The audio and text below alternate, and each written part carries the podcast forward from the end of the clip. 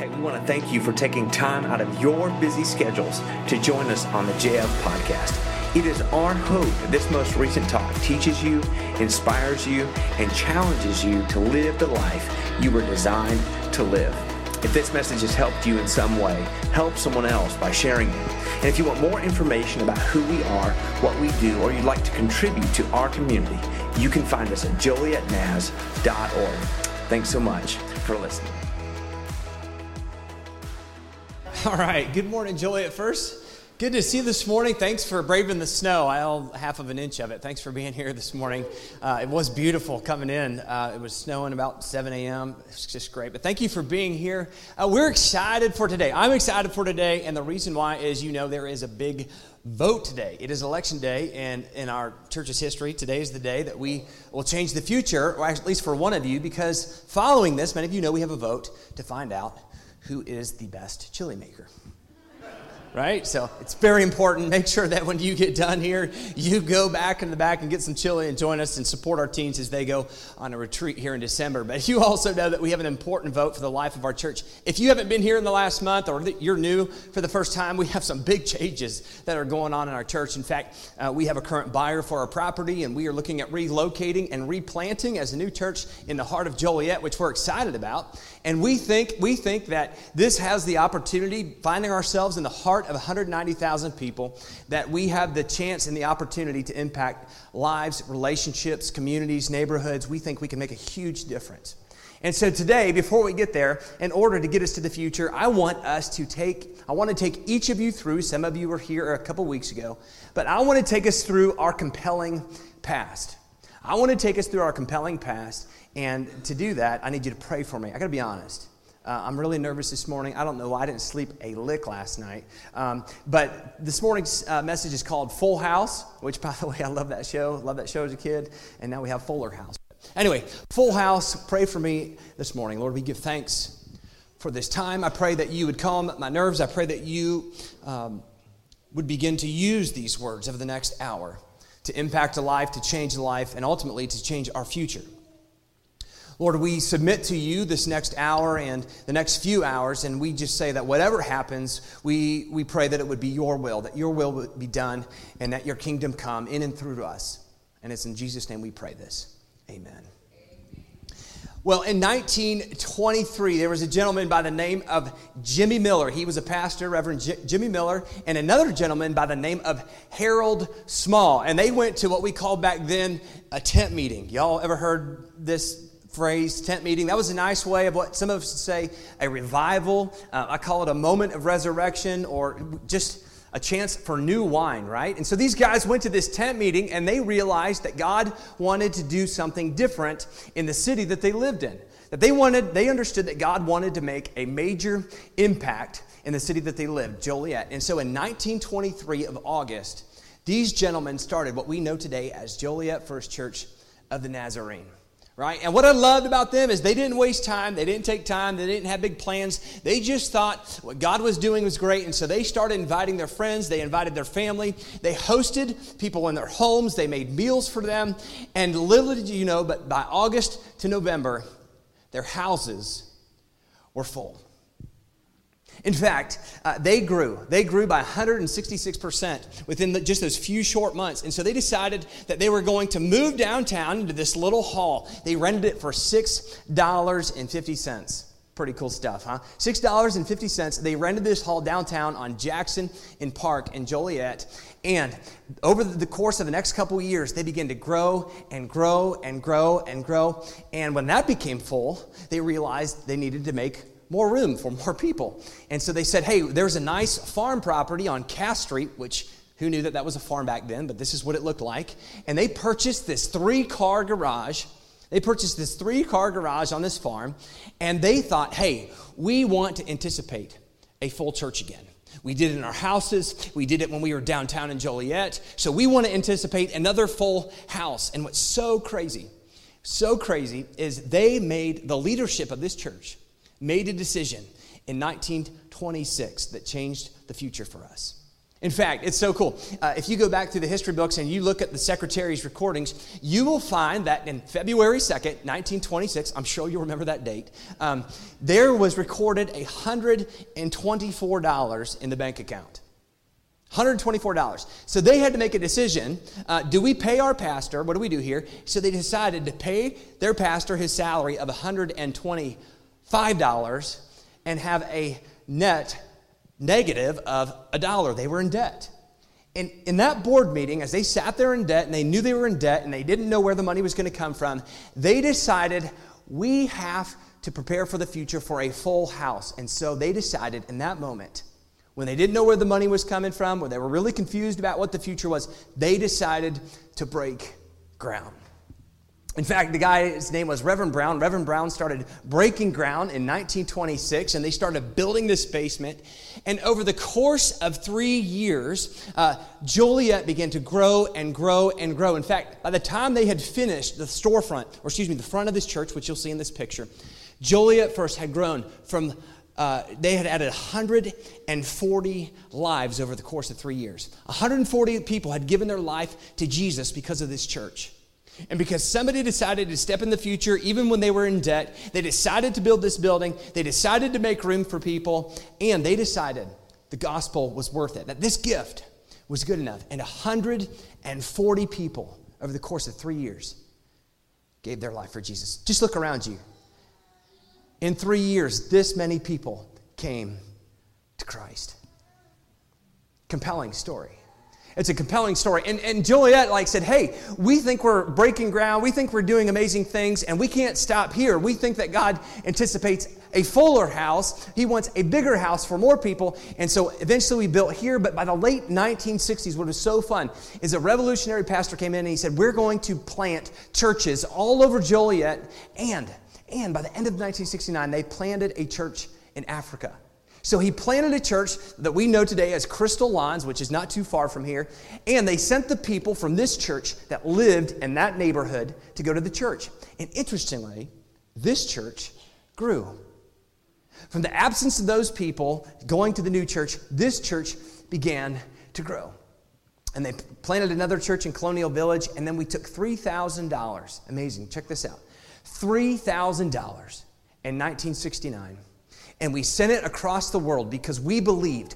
We believed that the gospel was meant to go global. We believed in making disciples in every single nation. So we took a small amount of money, which back then wasn't very small, three grand, and we planted this church in Marita, South Africa.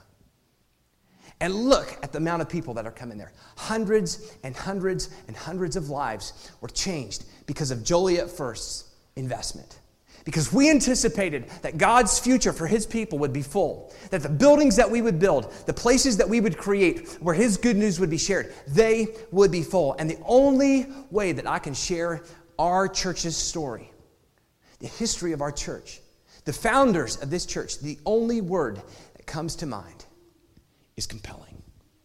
Turn to your partner and say, That's compelling.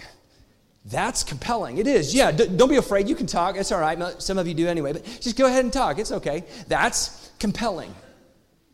And if you've been with us over the last two weeks, you would know that over the course of history, over the last 20 or 30 years or so, that story that was compelling gave over to a story of complacency.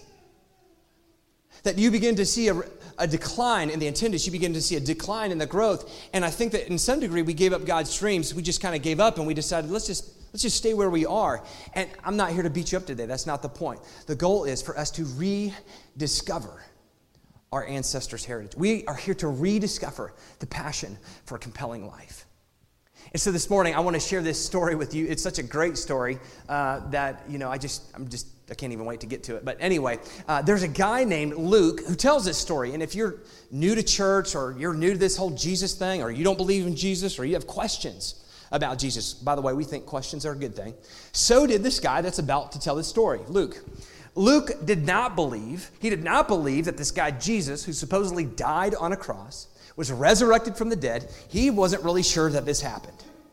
So Luke decided he, that he's going to quit his practice. He was a doctor. By the way, who decides to quit being a doctor in order to go be homeless. I mean, that just doesn't make sense to me, but he does. He gives up his practice as a doctor, he gives up his family, and then he heads out to talk with people and to hear stories and to hear things that had happened in Jesus' life from other people, and he begins to compile them together. And what he found was that the life of Jesus was so compelling that he had to say yes.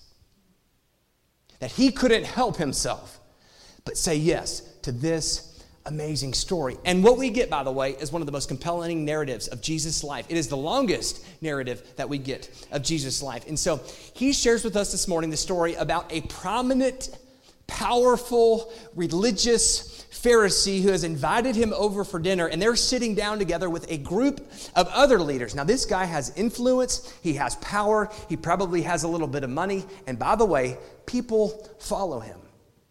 People follow him, communities follow him, and nations have followed his leadership. And Jesus sits down with this guy, and he sits down with other leaders. And I think so many of us take this story that we're about to read as a parable about lost people, but I think it's a lesson in leadership. That the parable that we're about to read and the parable that Jesus is going to take us through is really a parable about leadership, because around this table are leaders. Y'all ready for this? Here's what he says it's so good. A certain man was preparing a great banquet and invited many, many, many, many guests. At the time of the banquet, he sent his servant to tell those who had been invited already, Come, for everything is ready. Now, I gotta get this to you because I know it's hard for us to grasp this, but how many of you have ever received a save the date invitation for a wedding? Right? Does it bug you? Does, does, do those bug you at all? They bug me because they have the date, October, whatever is 13th, but then they don't give you the time and location. And you know that they know where it's going to take place. And you know that they know what time it's going to take place, but they're not telling you. And it bugs me. It's like you wasted a bunch of money inviting all these people, not even telling them the details. Like you could have just done it in one invitation. Does it Am I the only one that thinks that way? Seems like a waste of money. I'm a guy though. Seems like a waste of money. Until, until, think about this. The reason they don't share the place or the date with you or the time with you, the exact time, is because if they shared the time with you, you would fill in your schedule. So if they don't give you the time and they don't give you a place, you pull out that handy dandy phone, or some of you still write on calendars. I know that seems weird. But what you'll do is you'll just put, you'll, you'll save an event for the entire day because they haven't given you the time or the place. You don't know when it's taking place. And so you just save the entire day for them. And that's the whole point. They don't want you doing anything else on their day.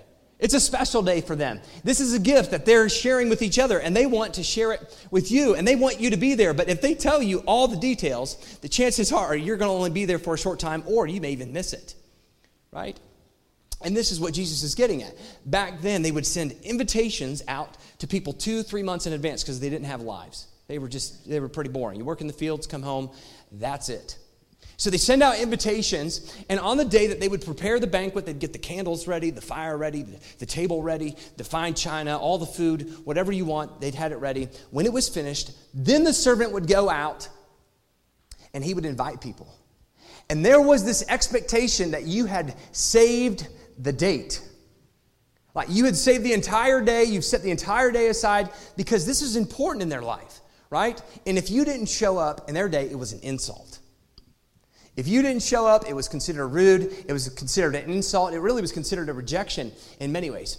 And so Jesus tells them the servant goes out, the banquet's been prepared, and this is what happens. As they approached the people and they began to talk to him, they all alike began to what?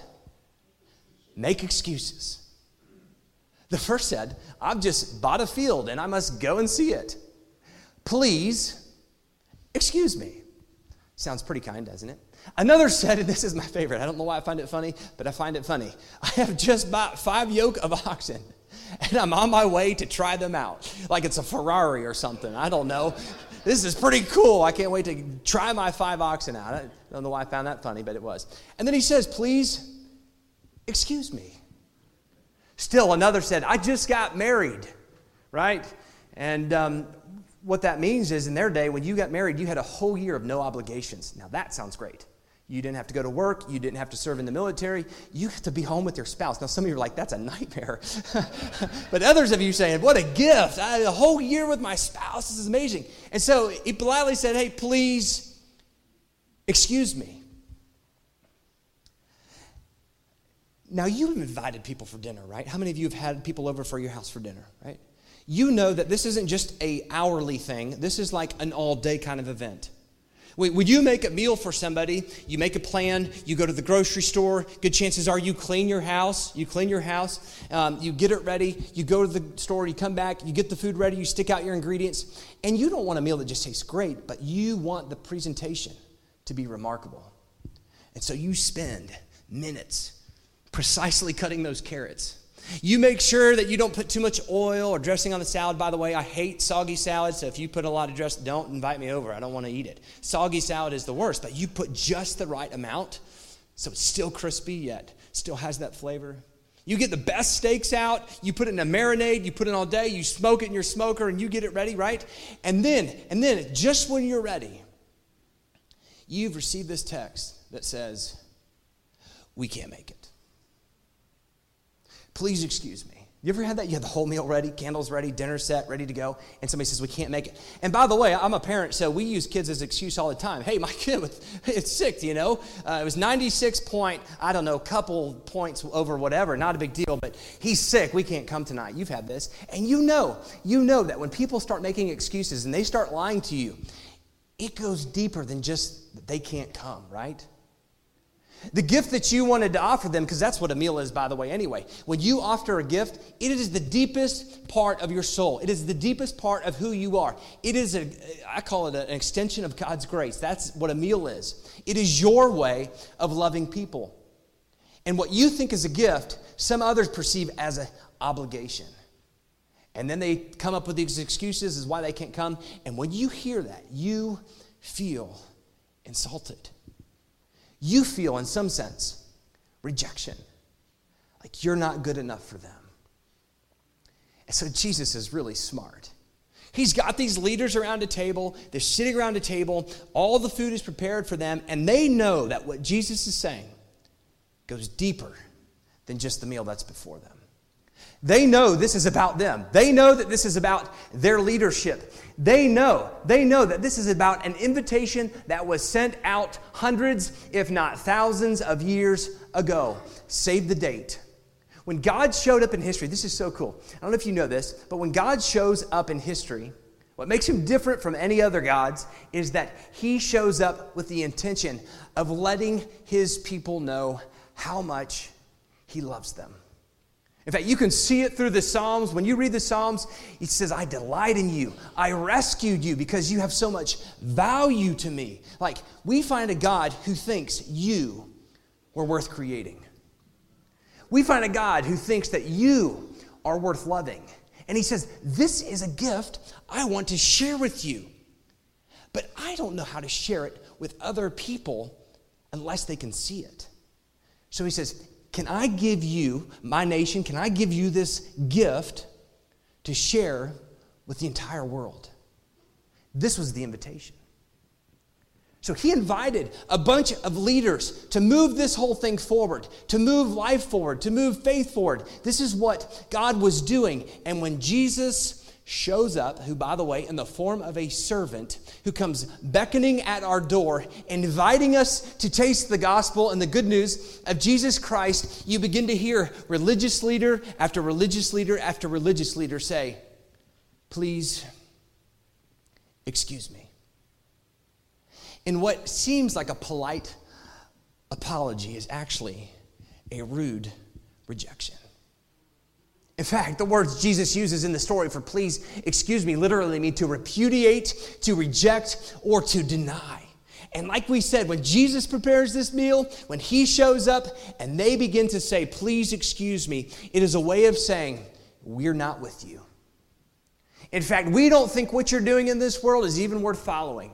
And the people who were the leaders of these communities, and this was about a nation, it was about a religious nation, it was about a community, even a church, who said, please excuse us. And the truth is, is when you excuse, you refuse, right? And the question that I want to ask you, and this is what I think is so true, is that each of you sitting here today, in some sense, is a leader. You're either a prominent leader at work, you're a prominent leader in your home, you're a prominent leader as a father, a mother, a sister, a cousin. I don't know where you lead, but you should consider yourself a leader. But my guess is if you're like me, there are times in your life where you say, God, please excuse me. And it's not polite, it's just your kind way of saying, Nope, I'm not doing this.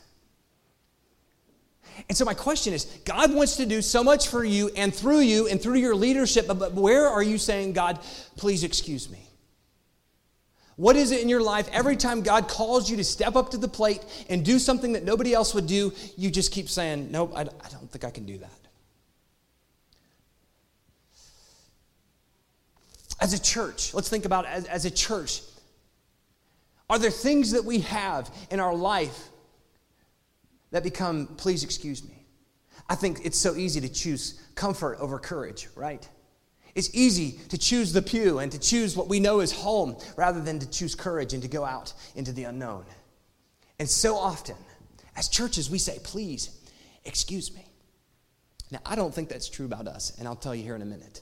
But here's what I do know is that God doesn't wait. Some of y'all think God is patient. No, He's not. He is in a hurry. I don't know if you know this. He has a mission to reach as many people as He can possibly reach, which we'll talk about in just a second. He is in a hurry to get things done. And I think He is tired of waiting on people. He is tired of waiting on churches.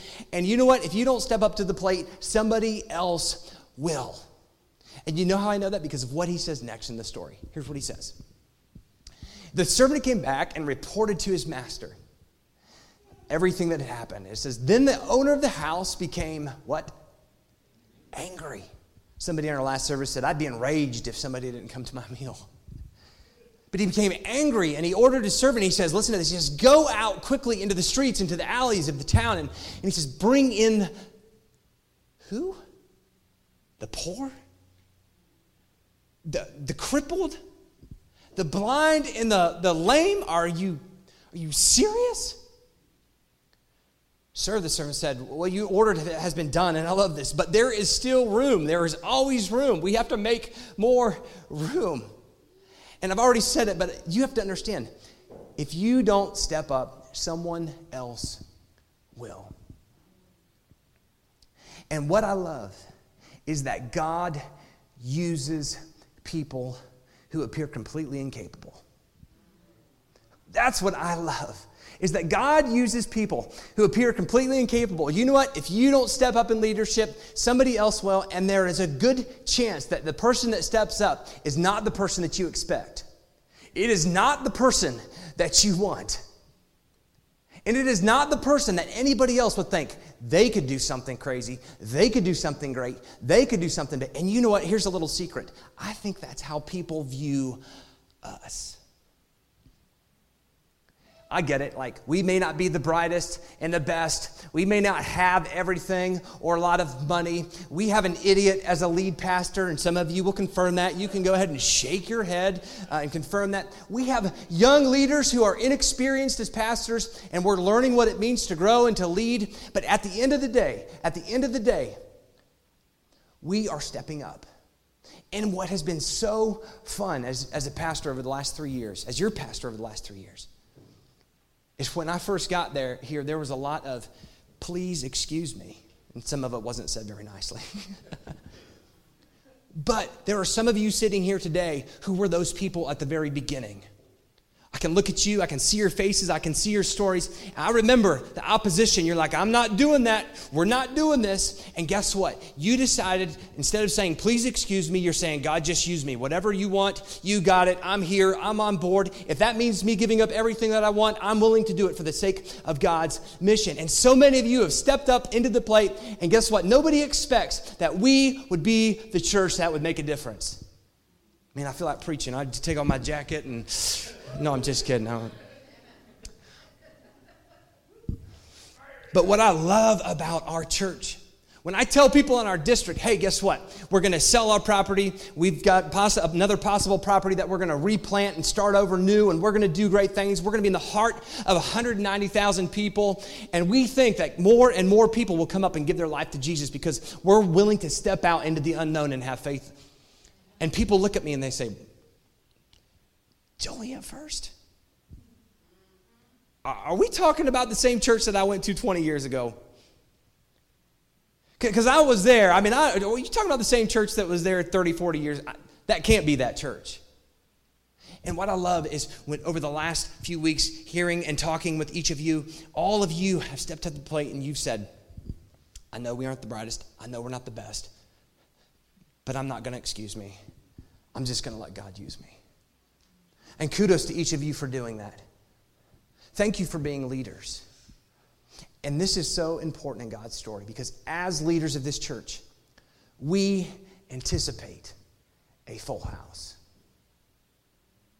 Because you step up and because you think God's mission is important, because you think other people's lives are important, you step up and lives are changed, and we anticipate and we expect a full house.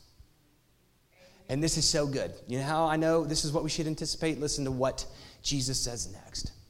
Then the master told his servant, Go out and compel them. Joliet, first, do you remember our beginning? Compelling. Go out and compel them to come in. Now, say this with me so that my house will be full. Not that it may be, not that it might be, or that there's a chance that it might be. These, these are Jesus' words. So that my house will be full. Now, you got to use your imagination when you read the Bible. If you're not using your imagination, you're not reading the Bible right. Okay, I'm just letting you know that. You got to get creative with it. Otherwise, you'll fall asleep. So I want to take it, totally kidding. I want to take it from a servant's perspective, right? What they don't say in the story is implied, at least in the you know, the BLT, Brad's Living Translation.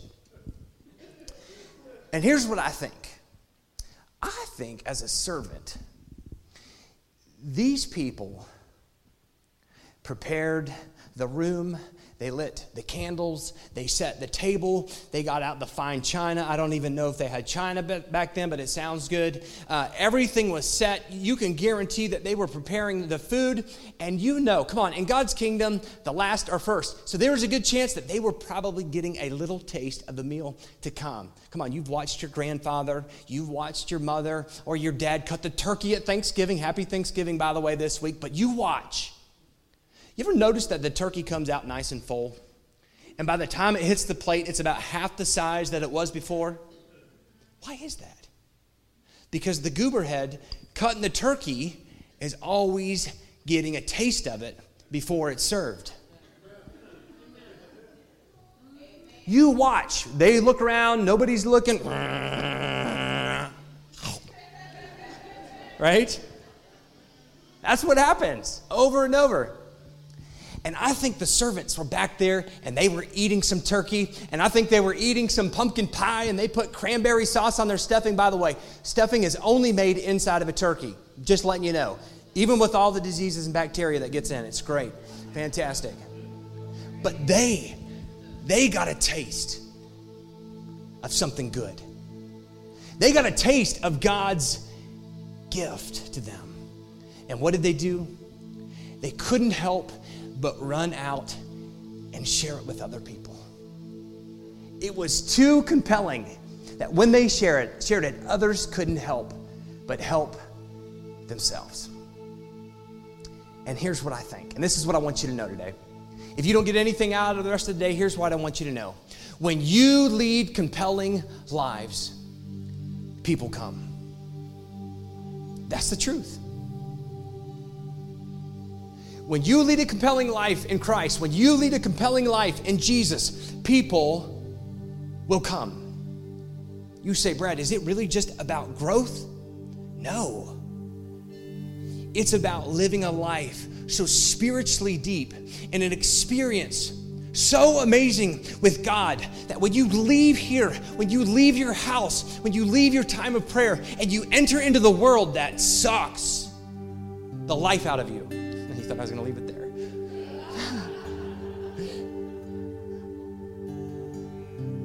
you have something to offer that's compelling.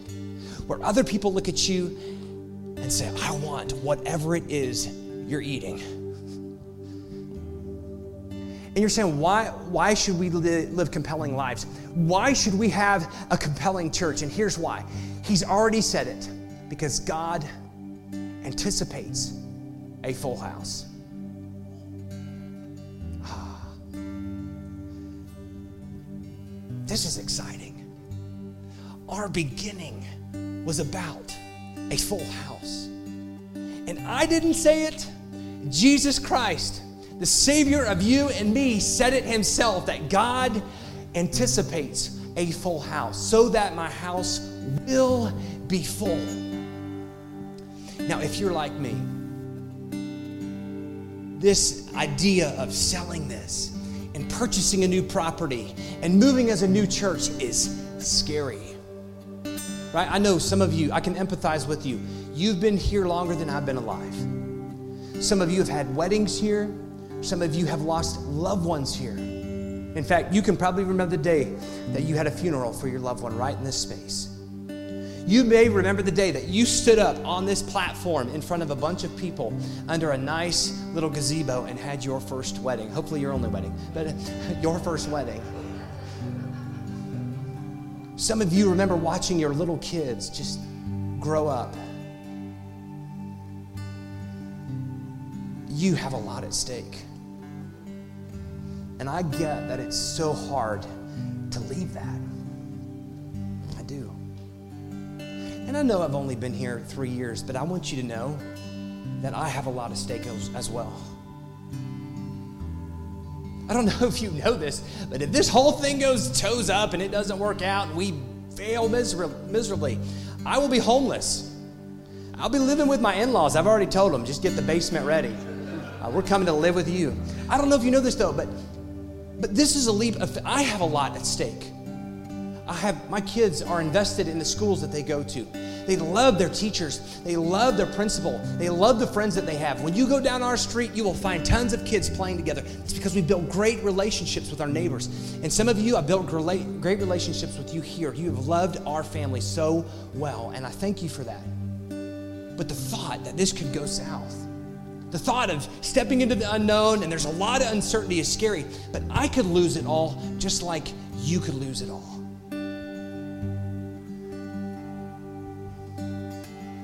But I want to be a leader. And I know you want to be a leader who steps up with full faith because you anticipate that your God wants a full house.